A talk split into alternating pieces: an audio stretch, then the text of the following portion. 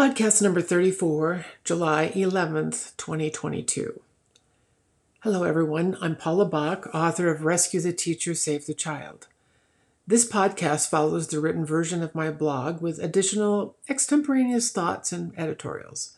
Read one and listen to the other for a complete understanding of today's message. And by the way, before I tell you what the title is, I had some real challenges in spelling Gallup and poll. I guess it's important to find the humor when we make mistakes. Took me 3 tries, but I think I've got it right now. And by the way, my spell check never caught it. So what is the title of today's podcast? Gallup poll, and this was a recent one, 81% of Americans believe in God. But does God still believe in America? Secularism. Is it working?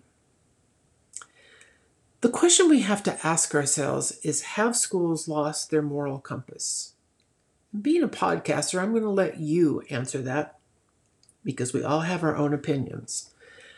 I'm going to read to you from Rescue the Teacher, Save the Child, which is, of course, an autobiographical journey of a 46-year educator. And here we go from the book. Whose morals and whose God shall the public schools embrace?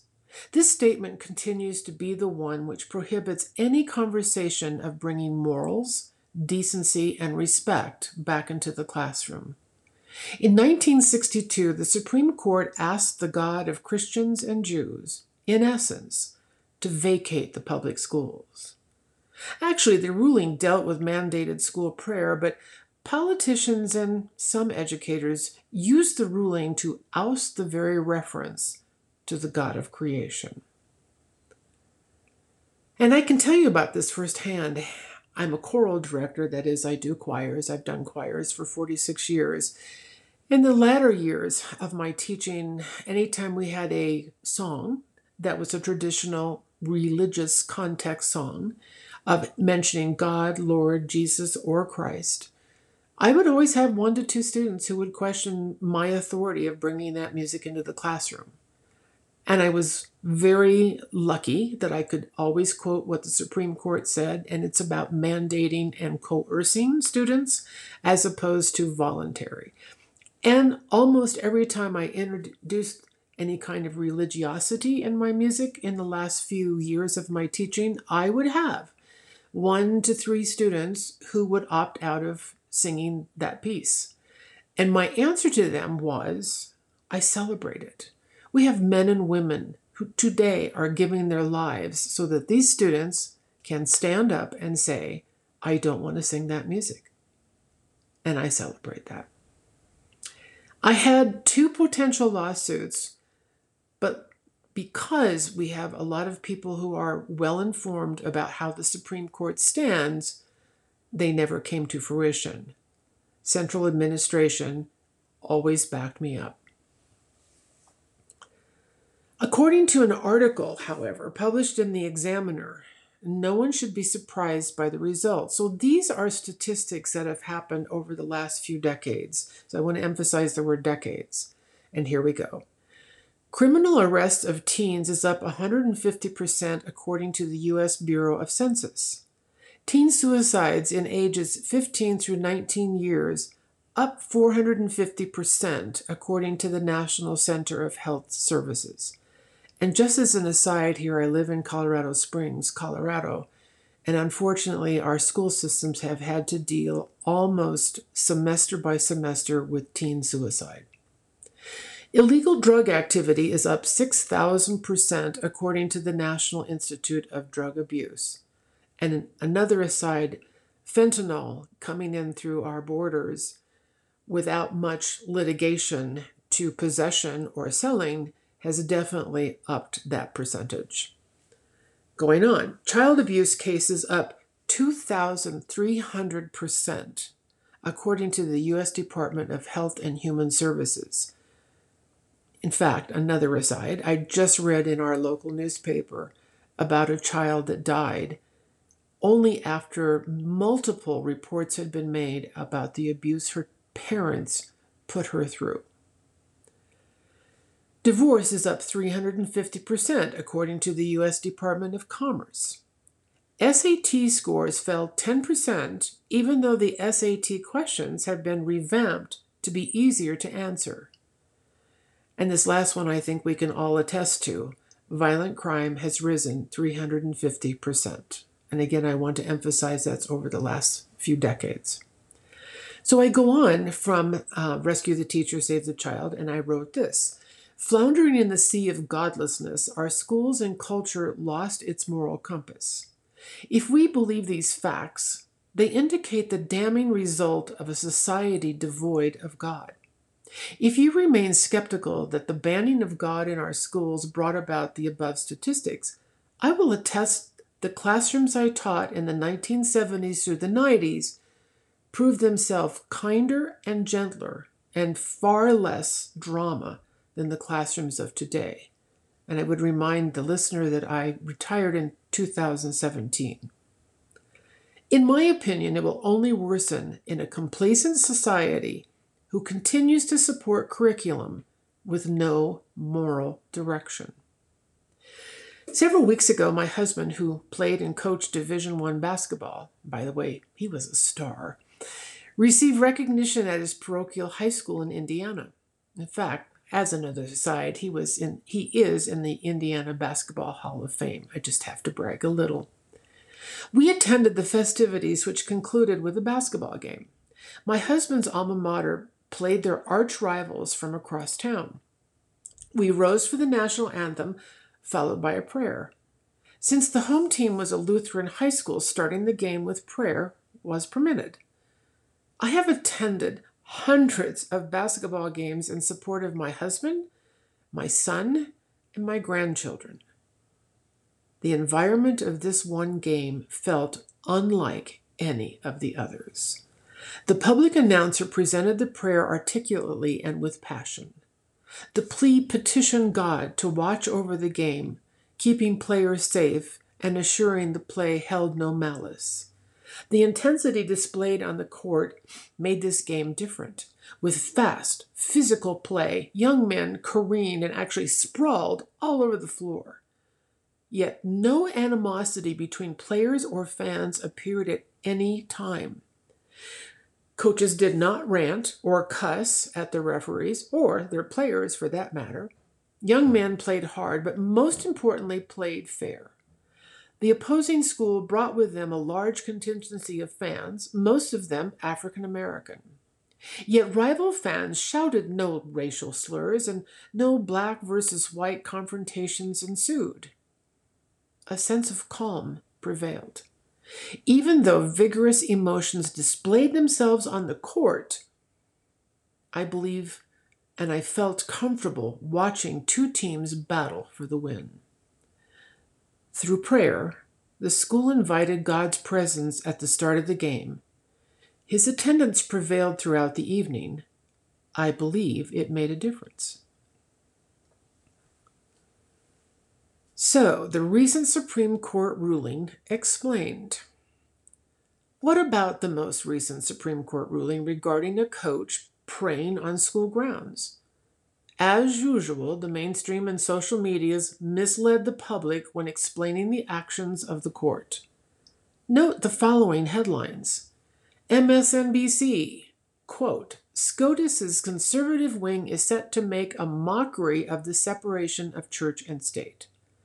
And from NBC, quote, a coach coerced students to pray and the Supreme Court just said it was okay. Vox, I quote, the Supreme Court hands the religious right a big victory by lying about the facts of the case. CNN, and I quote again, Supreme Court further erodes separation between church and state in case of praying football coach. I believe the Associated Press did the best reporting, and you can find the direct link to their article on my blog. I'm going to read to you verbatim what AP, Associated Press, said. Claim. The U.S. Supreme Court ruled that teachers, staff, and coaches can now lead students in prayer in public schools. AP's assessment. missing context. The nation's highest court said that a public high school football coach was protected by the Constitution when he knelt and prayed on the field after games. However, the ruling specified that it was private speech, and the justices in the majority emphasized the fact that the coach prayed after the games were over when he was not responsible for students. Constitutional lawyers say the ruling does not give school employees unfettered freedom to lead students in prayer at school. The facts. As the public reacts to the Supreme Court's ruling on Monday in support of a coach who knelt to pray on the field after games, several misleading claims about the scope of the decision have circulated widely on social media. Quote, SCOTUS just ruled 6-3 that teachers, staff, and coaches can now lead students in prayer in public schools, one Facebook post read. Another win. Here's another quote. Supreme Court passed prayer allowed back in schools today. Whoop, whoop. But a constitutional law experts say these comments distort the ruling, which said school employees could pray in a private capacity but did not endorse teachers leading students in prayer during instructional time.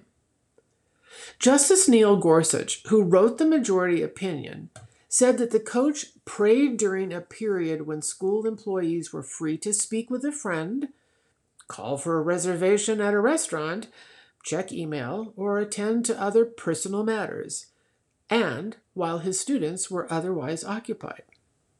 Constitutional lawyers said, while many disagree the coach's actions were private speech, the majority opinion makes it clear that the scope of the decision is limited. It says only that teachers can pray in their private capacity, quietly, and in isolation, said Douglas Laycock, a University of Virginia law professor who specializes in the law of religious liberty. Laycock said there is an ambiguity about whether the case means teachers can now pray in the presence of students or coerce them to join in while claiming this speech is private. But he said he doesn't think the court has gone that far yet. When the biology teacher leads his students in prayer in the classroom, it is much more difficult to pretend that that is still isolated and in his private capacity, Laycock said. But we will see schools and teachers pushing the envelope, and courts will have to decide these cases. Jessica Levinson, a Loyola Law School professor who focuses on constitutional law, agreed, saying the online claims are a stretch because the majority explicitly say that this is his private speech. She goes on to state, there's a legitimate question about whether or not a high school football coach in uniform at a game is truly engaging in private speech. But once you pass that threshold, she goes on, it is not correct to say that this means a public school teacher can come into class and say, we're doing geology today, but first let us bow our heads and pray. So I wanted to add to this podcast today my own perspective of why people pray. First, let me state in all transparency that I am a Christian and a citizen of this republic. I support private and student-led prayers in any venue, including public schools. I do not support coerced, mandated prayers of any religion by any governmental or public school official. I believe the Constitution and I are on the same side. I have the opportunity to be the faculty advisor of our public high school student prayer club. The administration made it clear I could not participate with the club since it met during the school day. In fact, I could not even sit in the same room. But weekly, I would watch from my office anywhere from 20 to 50 kids raising prayers for their families and friends. If you find that offensive, my heart aches for you as you struggle comprehending the power of prayer. If you roll your eyes when someone states thoughts and prayers going out, you truly do not understand the God who made us. Perhaps you do not understand because you cannot believe there even is a God. I get that. When I read about school shootings, I question where God is constantly. In my own personal life, I've had doubts about God's ability to protect me and my family. When I spent 46 years as a successful educator and was summarily fired from my position, I screamed at God all the way home. How could this God of grace, who gave me my passion to teach, allow my enemies to end my career? But out of the ashes rose the phoenix. I wrote a book about my life as an educator. Every time I sat down to write, I truly felt God's presence beside me. I cried as I recalled incredible moments in my life as an educator. I laughed out loud at some of the crazy and insane episodes. And after I finished my book, I humbly thanked God through prayer for the opportunity to teach for over 4 decades. I firmly believe there will come a day when all humanity, no matter what belief system they adhere to, must stand before their Creator and reconcile their life. Did they practice the Golden Rule? Did they manifest good character on all occasions? Did they lead a life of unconditional love and grace? No one will be able to answer yes to those 3 questions. No one. But through prayer, we can seek God's discernment and wisdom to live our lives to glorify Him. And how do we accomplish this? By raising up, sometimes hour by hour or even minute by minute, conversations with God. This is called prayer, and it is powerful. Justice Gorsuch wrote, "Respect for religious expressions is indispensable to life in a free and diverse republic. Whether those expressions take place in a sanctuary or on a field, and whether they manifest through the spoken word or a bowed head." If you believe there isn't a God, you may think you will never have to answer to anyone. If you are right, then I confess I will be sorely disappointed that my life was of no consequence and death is just mere dust. But if I am right, and life as we know it is never assured, now is the time, dear friends, to seek God through prayer. I'm going to offer up a prayer for all of us, and I hope this makes a difference in your life. Father God, please allow your people to not only sense your presence, but understand your capacity to hear and answer prayer. Help us to understand that the answers no, not now, or be patient are your gifts to us so we may prepare for life's challenging journey. We ask that every parent would share the gift of prayer with their children and encourage them to find refuge in you. We implore that our government not see prayer as a threat, nor the invoking of your name as dangerous. Let us truly renew our vision. In God we trust. Amen. Rescue the Teacher, Save the Child. You can find it on Amazon and Barnes & Noble. According to the Wall Street Journal, teachers are leaving their positions in greater numbers than ever before. What's the truth here? Educators do not commit their passion to teach, believing untold wealth awaits them. The purposely concealed story? National teacher shortage is due to a dominating, hostile work environment created by the people educators serve. Order your copy today. It's received 14 5-star ratings. I wish more people would read it, and I wish more teachers would be able to see what I've put out there for them to use as a journal. And by the way, the book won the 2020 Top Shelf Nonfiction Book Award. Contact me and I will help any school board or school district implement the Golden Rule Project. If you go to my blog, there's a link to that project and it explains exactly what it is. Thank you, everybody, for listening. May you have a prayerfully wonderful, great week.